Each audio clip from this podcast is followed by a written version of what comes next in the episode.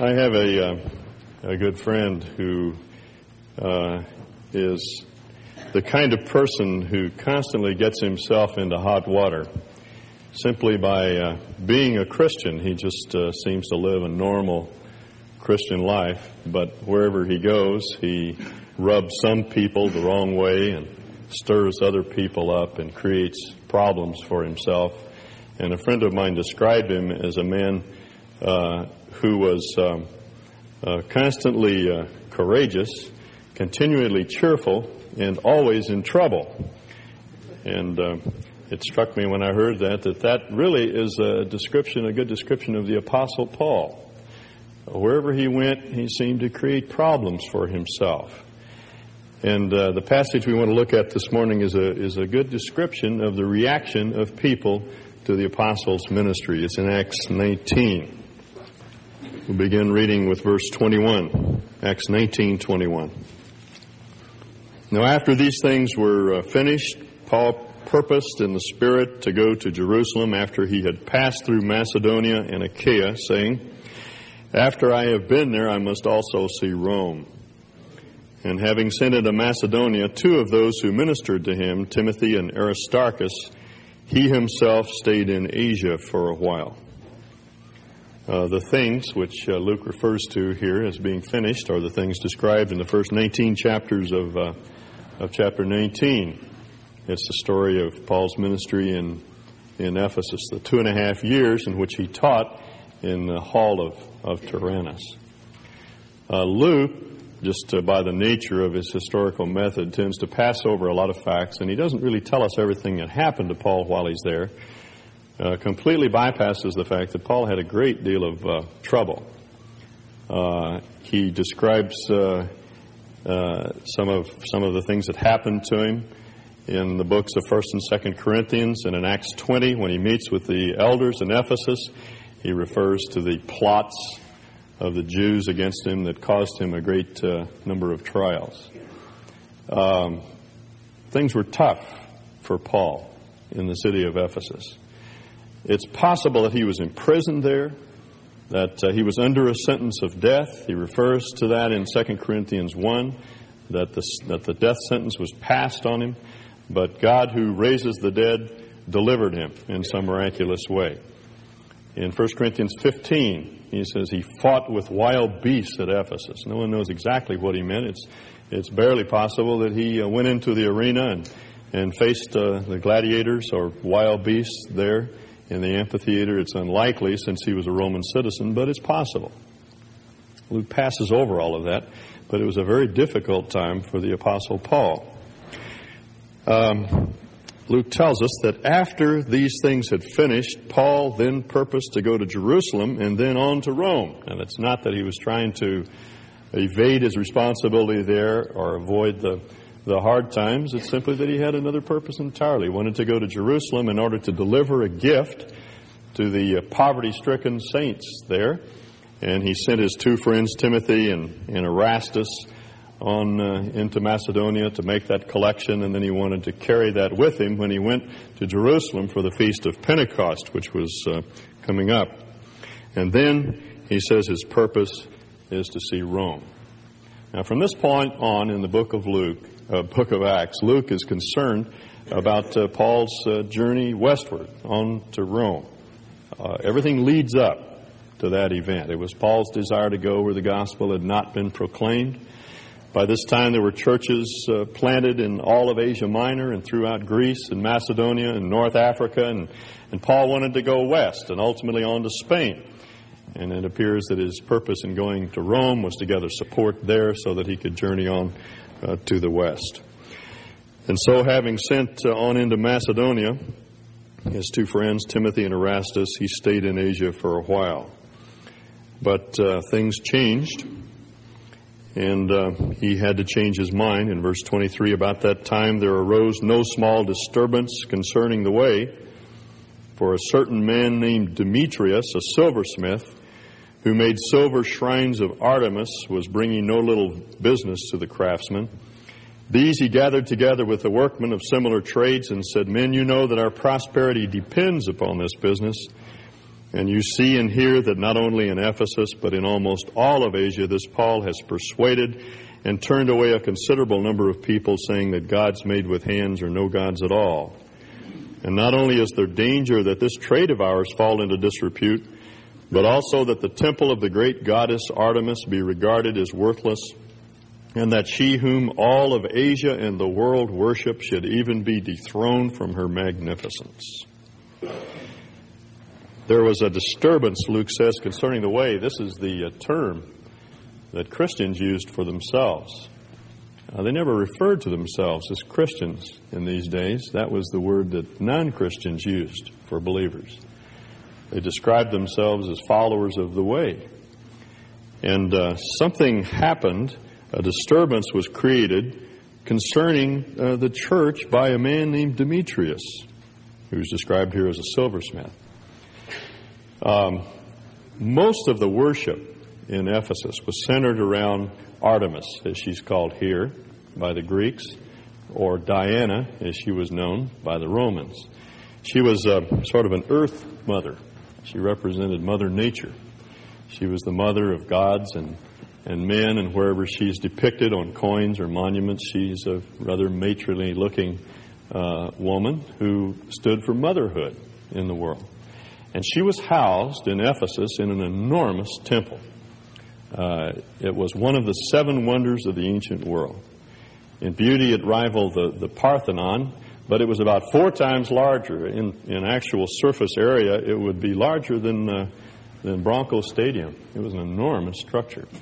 And as I said, one of the seven wonders of the ancient world. And people would come from all over the Roman Empire, tourists and pilgrims, to uh, view this magnificent structure. And Demetrius and the silversmiths who were there were involved in making a, a form of Ephesian kitsch, uh, little trinkets, souvenirs for tourists who happened to visit the uh, the temple.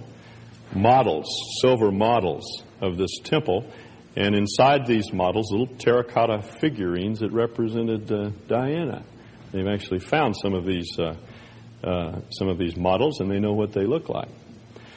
And the problem was that the preaching of Paul in the hall of, of Tyrannus and the response of Christians to that teaching and their godly behavior and their proclamation of the gospel in Ephesus was uh, causing the business of these silversmiths to decline. People were not buying their junk. That's what it amounted to. They simply refused to purchase these these little models, and uh, it was hurting them financially. Uh, the hip pocket is the most sensitive portion of the human anatomy, and uh, when you pinch that portion, uh, when you pinch a man's pocketbook, he begins to squeal. They saw red ink, is what happened.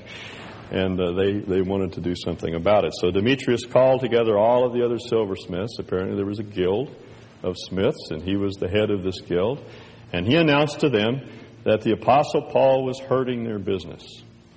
But when he makes his broader appeal to the, the populace of Ephesus, you'll notice he doesn't refer to that uh, that motive, because it's always inappropriate to appeal to selfish motives. Even, even non-Christians realize that sort of thing. And so when he makes his appeal, he says it's Diana that's at stake. It's freedom of religion.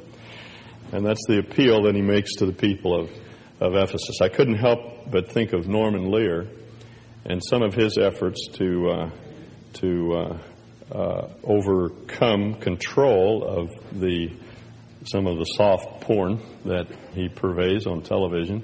And his appeal is always to freedom of speech. It's a constitutional issue. It's an American right. You see, it goes along with uh, motherhood and apple pie and Chevrolet and all the good things that made America great. And that's the sort of appeal that, that this uh, silversmith makes. His motive was purely selfish and self-centered. He cared nothing for the people of Ephesus. He really cared nothing for the worship of Diana. But uh, he uh, he justifies his actions on the basis of some higher, more noble no- uh, motive.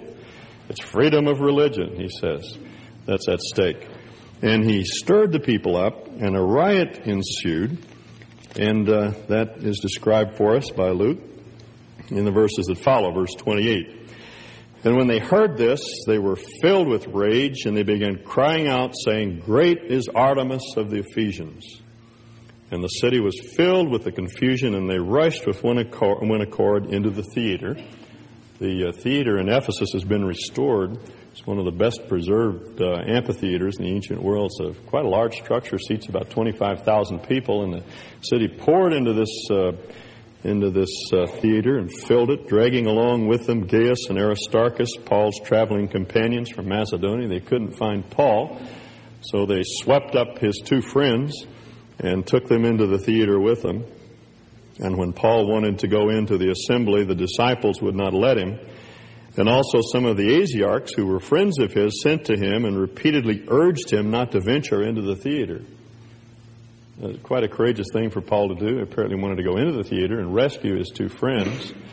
And the Christians in Ephesus prohibited him. And even the Asiarchs, who were not Christians at all, they were the landed uh, gentry, the nobility of the city of Ephesus, and probably most of them uh, non-Christians. Uh, but they were his friends. He had won their friendship in some way.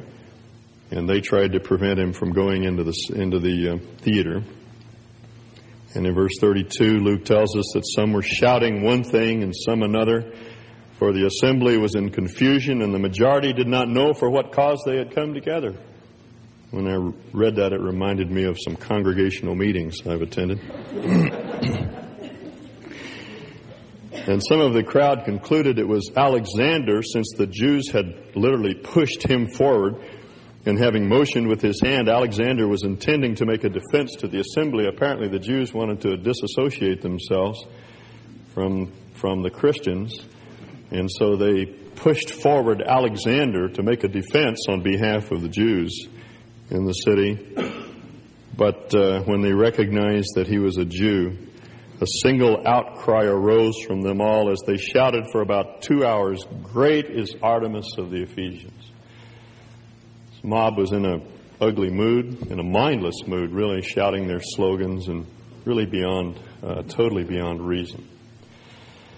Riots are are frightening things. I, I don't know if you've ever been in uh, in this sort of uh, circumstance. When I was working with students in the sixties, this sort of thing occurred uh, quite frequently on the campuses in the San Francisco Bay Area. And uh, I've seen uh, students burn buildings down and trash buildings and, and beat people up. And it's just frightening to see. Uh, people are capable of things in mass that they would never, ever do as individuals. Uh, they justify it as mob violence, but really I, I think all a mob does is bring out the real evil in our hearts. We'll do things in mass because there's there's anonymity about it. But really the evil is there. It's just incredible uh, the sort of effect that a mob like this uh, can have. It was a frightening circumstance for the Christians in, in Ephesus. But uh, after a time, the, uh, they shouted themselves hoarse and quieted down. And in verse thirty-five, we're told that a, a minor public official of some sort, a, a town clerk as he's described, said, "Men of Ephesus, what man is there, after all, who does not know that the city of the Ephesians is guardian of the temple of the great Artemis and of the image which fell down from heaven? Since then, these are inalienable, inalienable fights, uh, facts, undeniable facts." It is early in the morning. "You ought to keep calm and, and do nothing rash." Uh, his point is a good one. If Artemis is so magnificent, let her defend herself. And then he goes on to appeal to uh, an even more uh, reasonable motive. He says, "You have brought these men here who are neither robbers of temples nor blasphemers of our goddess. So then if Demetrius and the craftsmen who are with him have a complaint against any man, the courts are in session, and the proconsuls are available. Let them bring charges against one another. But if you want anything beyond this, it shall be settled in the lawful assembly. For indeed we are in danger of being accused of riot in connection with today's affair, since there is no real cause for it, and in this connection we shall be unable to account for this disorderly gathering." And after saying this, he dismissed the assembly. Rome ruled with an iron hand. The peace of Rome, the Pax Romani as it was called, was uh, was enforced ruthlessly. And uh, what this town clerk said made a lot of sense. If, if we're guilty of civil disobedience, the Romans will enact martial law and they'll shut us down. It's somewhat like the situation in Poland. And that's exactly what would have happened, and the people knew it. And so uh, the assembly then left the uh, theater, and the church was able to go on and uh, and function in that city. Uh, there's an interesting historical note here. In verse thirty-eight, he says that the proconsuls are available if you have a charge against these men. Normally there would be only one proconsul in any region, but uh, it's a simple fact, and we know this from the writings of historians during this period, that there was actually no proconsul in Asia at this particular time. Uh, Nero's mother, Agrippina, had poisoned the proconsul that was there, and uh, they had to appeal to the other proconsuls who were in uh, in surrounding areas. And the fact that Luke uses a plural here indicates how accurate he is in his history, because there was a little time window of about two or three years, from forty-five A D to forty-six A D, when they had no proconsul in that region. And that's when Paul was in Ephesus, and Luke accurately records the fact that that's what happened. Uh, a man by the name of William Ramsey, who was an unbelieving historian, actually became a Christian as a result of reading the book of Acts and becoming convinced of the extreme accuracy with which Luke reports this history. Now, that's a side reference that's apropos of nothing, but it's just uh, just an indication of how accurate uh, our writer is. Now, uh, the chapter division is in the wrong place. Unfortunately, verse one of chapter twenty belongs with this uh, story. We're told that after the uproar had ceased, Paul sent for the disciples, and when he had exhorted them and taken his leave of them, he departed to go to Macedonia. I would love to have been a little mouse in the corner when Paul exhorted the church after that uh, riot. I'm sure what he said is to go right on uh, living out the life of God in this in this city and proclaiming boldly the, the gospel and counting upon the indwelling resources of Christ and remembering that he's the one who has overcome the world. And we know this church did just that. The gospel spread from Ephesus throughout this entire area of Asia Minor to Laodicea and Colossae and, and Philippi and Sardis and Thyatira and all the churches that are mentioned in, in the book of Revelation. Uh, this church had an enormous impact upon Asia after after Paul left. Now, there are a couple of observations I'd like to make about this uh, passage. The first is that I want you to see the relationship between human government and the propagation of the gospel.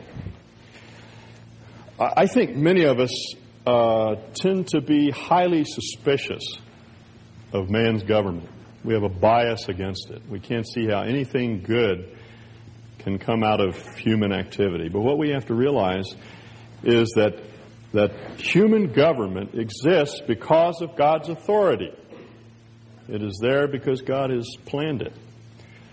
And to rebel against human authority is to rebel against God, ultimately. We are a fallen race, and without government to maintain law and order and justice, we would tear ourselves apart. We would literally destroy ourselves. You can see from reading the story the effect that the Roman that Roman rule had upon this unruly crowd. It quieted things down so the gospel could be proclaimed. That's the purpose of human authority. It's derived from God. If we rebel against it, rebel against the principle of authority, we're rebelling against God. Now, there may be times that we have to respectfully disobey the government because they ask us to do things that are contrary to Scripture. But we should never assault or attack the principle of government because it's instituted by God.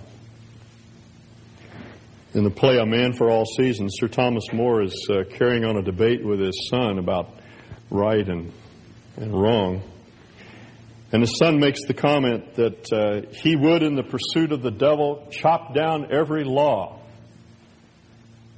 And Moore says, when you have cut down every law and the last law falls and the devil turns upon you, what will you do then? How can you stand in the winds that will blow then? And he's right. Human government exists to protect us and to provide an environment in which the gospel can be preached. It's one of its major purposes. And I want you to look at another passage. Let me refer you to uh, First Timothy two. This is Paul writing.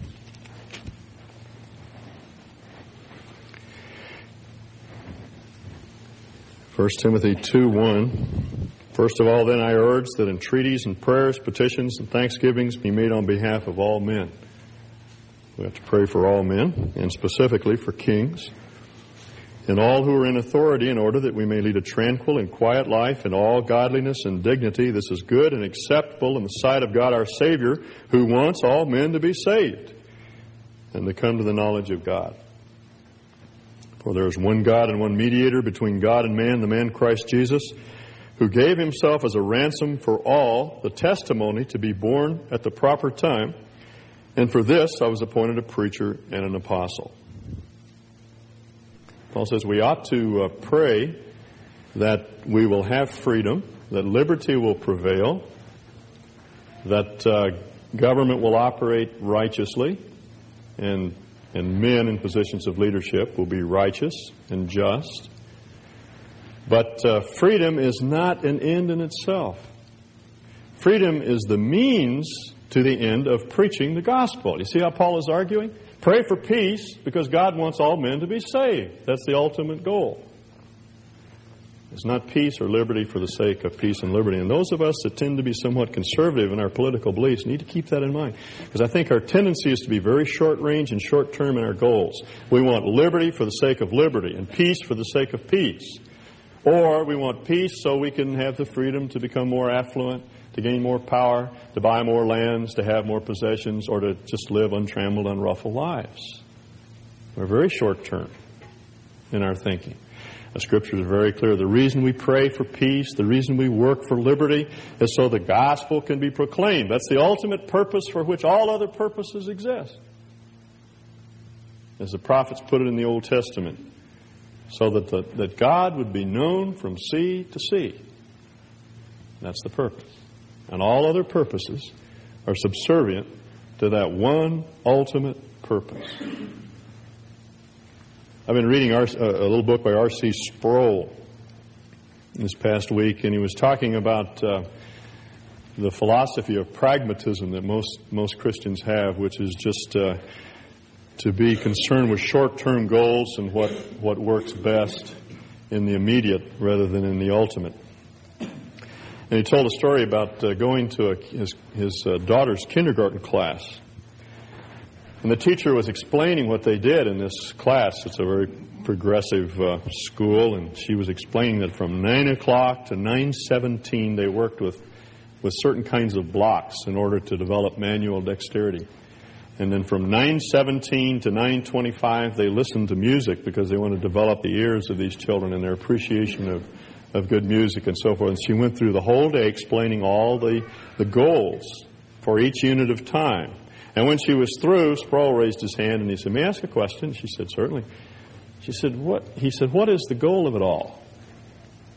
You've told us what the goal is for every unit of time, but what is the purpose, the ultimate purpose for these children being in your class?" And she just totally blanked out. She'd never thought it out. And his point was, what kind of children do you want these children to be? When they have gone through a day's uh, worth of study, how will it change them? What sort of character will they have? Well, what are they to be ultimately? And in the pursuit of these short-term goals, she had never thought of the overall ultimate goal. That's the way we have to look at life. What is everything for? Why do we have liberty and freedom? Why do we have the opportunities that we have in, in the United States? So we can go, grow wealthy? So we can live out untroubled lives? Absolutely not. That's simply the means by which the gospel has the freedom to be preached. So let's proclaim it. Government, you see, has that role. It maintains law, order, and justice so the gospel can be proclaimed. Now, the second thing I would like to say is that that when you begin to proclaim the gospel, you will, um, there will be a reaction. It's inevitable. If there's no reaction, we ought to be concerned. There ought to be evil, either a revival or a riot, whenever we begin to live out the life of God. If people can simply take us for granted, then we're not living a normal Christian life. Something is, something is wrong. Now, there are two things we need to do. The first is that we need to live it out in our character. Jesus said we are both salt and light, and it doesn't take a great deal of salt and light to affect a, a larger uh, uh, sphere. Uh, a little bit of salt permeates a large mass. A little bit of light can enlighten a, a large room, illuminate a large room. Doesn't take much. We're in, we're inclined to think that there's both safety and strength only in numbers, but that's not so. Conversely, we're also inclined to be intimidated uh, when we are the only person in our sphere of influence who's living out the life of God. That's not so. A little bit of salt can have a, a great effect upon a large number of people. Paul was teaching in the hall of Tyrannus four or five hours a day. That's really all he was doing. As far as we know, he didn't even leave the city of Ephesus. He never went to any of these other cities like Colossae. He says so. And yet the effect of one man's life was being felt throughout that whole region. People were coming to Christ as a result of this man. People were reacting to him. And one of the ways we make an impact is simply by living in front of people, letting our light shine, as Jesus said. Being ethical in our business practices. There's, we disqualify ourselves if we're unscrupulous in our business. If our attitude is uh, win at all costs, or make gain at all costs, or if we're not serving our employers well, if we're not giving them an honest day's work, giving them the very best of our time and energy and thought, or if our attitudes are wrong, or if we're not working hard at our marriages, and if we're not living out that life in our homes as well as, as in the world, nothing is more devastating than duplicity in our, in our Christian lives. Our authority, basically, is our obedience. Now, it doesn't mean that we always perform perfectly. We don't.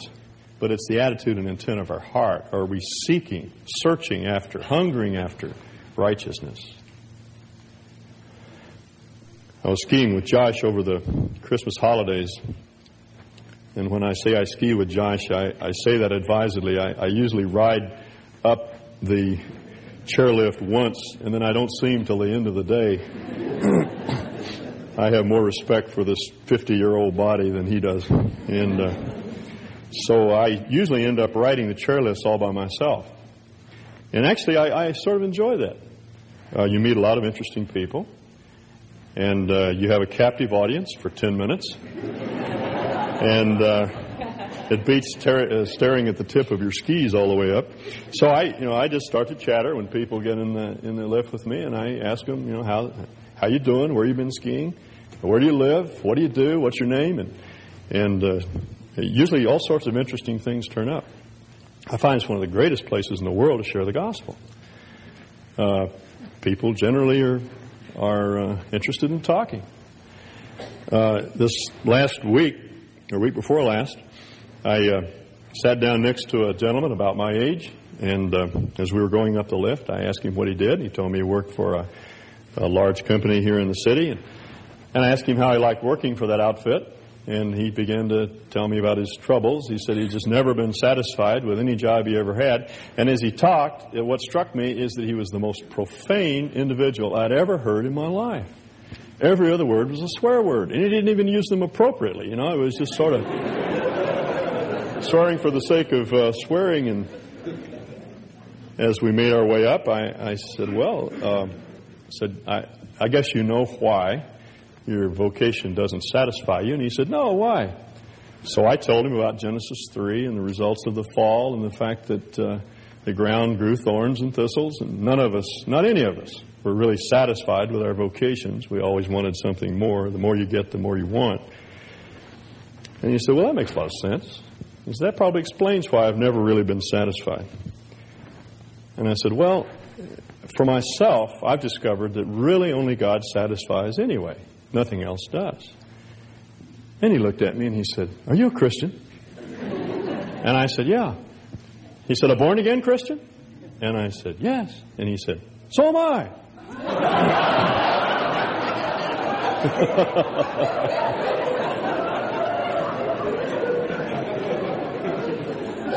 About that time we got to the ramp, and I didn't get to say what was really on my mind, but, but what I wanted to say is, please don't tell anybody.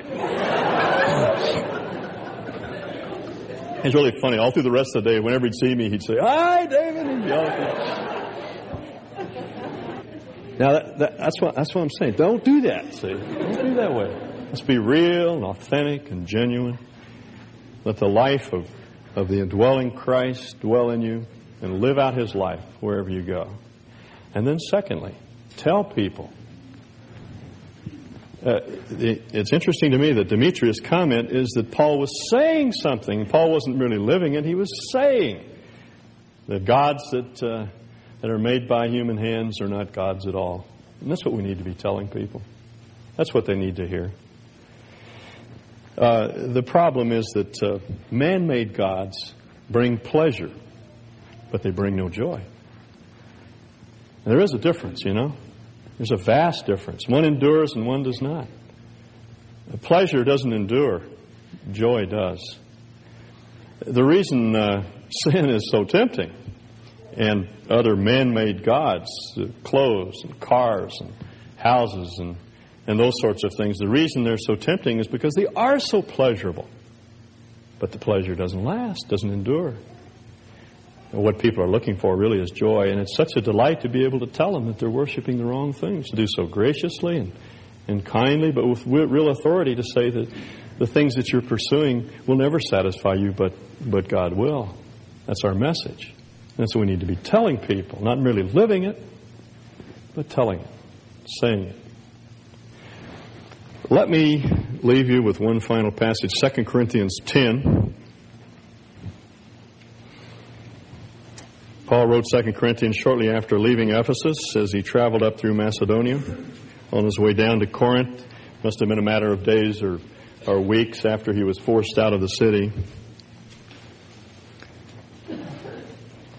And he says, "I, Paul, myself, urge you by the meekness and gentleness of Christ.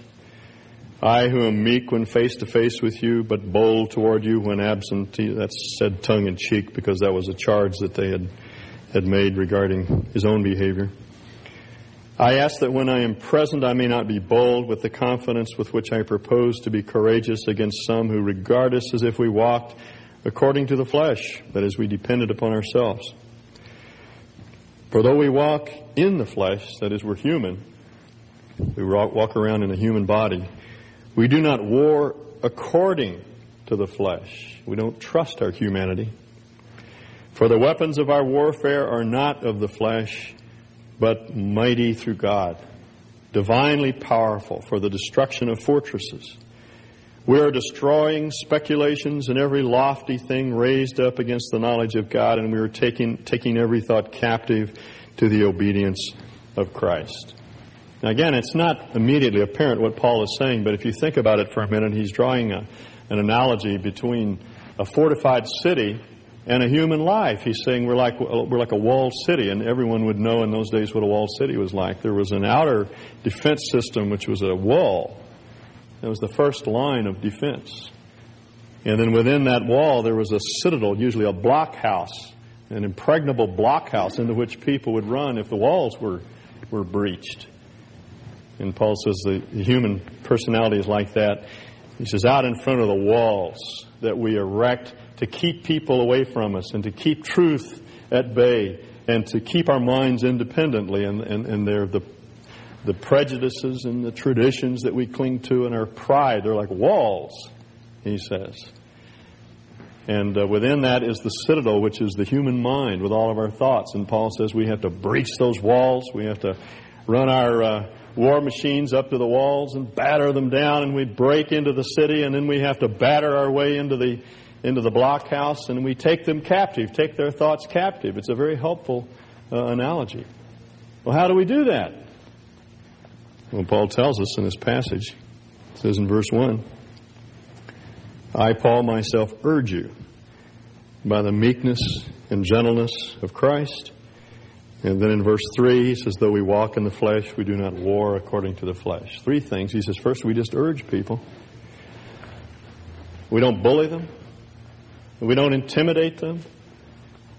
We don't, we're not brash and crude. We don't crash in where we're not wanted. We're not intrusive. We just quietly go about urging people to put aside the gods that are man-made and don't satisfy and give their allegiance to Jesus Christ, make Him Lord. And secondly, he says we do that with the meekness and the gentleness of Christ in a non-defensive way. It doesn't matter if people attack us. We don't have to defend ourselves. We don't even have to defend the gospel. We just proclaim it and do so gently and meekly and count on God to produce results. And if we live like that in this city, in your neighborhood, your classroom, your office, your shop, your ranching community, whatever, and you'll create an effect. People won't take you for granted. That you may create a riot because those walls, uh, people get very defensive. But there will be some who will respond. And you'll have the joy of seeing God use you to change the lives of men and women. Let's pray. Father, we thank you for this helpful word from your word that delivers us from impatience, our feelings of frustration and impotence, that enable us to see that we can have effect, an effect upon the world, that you can use us to bring about lasting results. We get so frustrated by the, the efforts of uh, in the flesh to try to change things, to change people, and we know it doesn't work. Help us to believe that, Lord, and, and to follow out your plan, to, to trust you for results, to live out your life in this world and urge people to be reconciled to you. Make us agents of reconciliation today, this week, we ask in Jesus' name. Amen.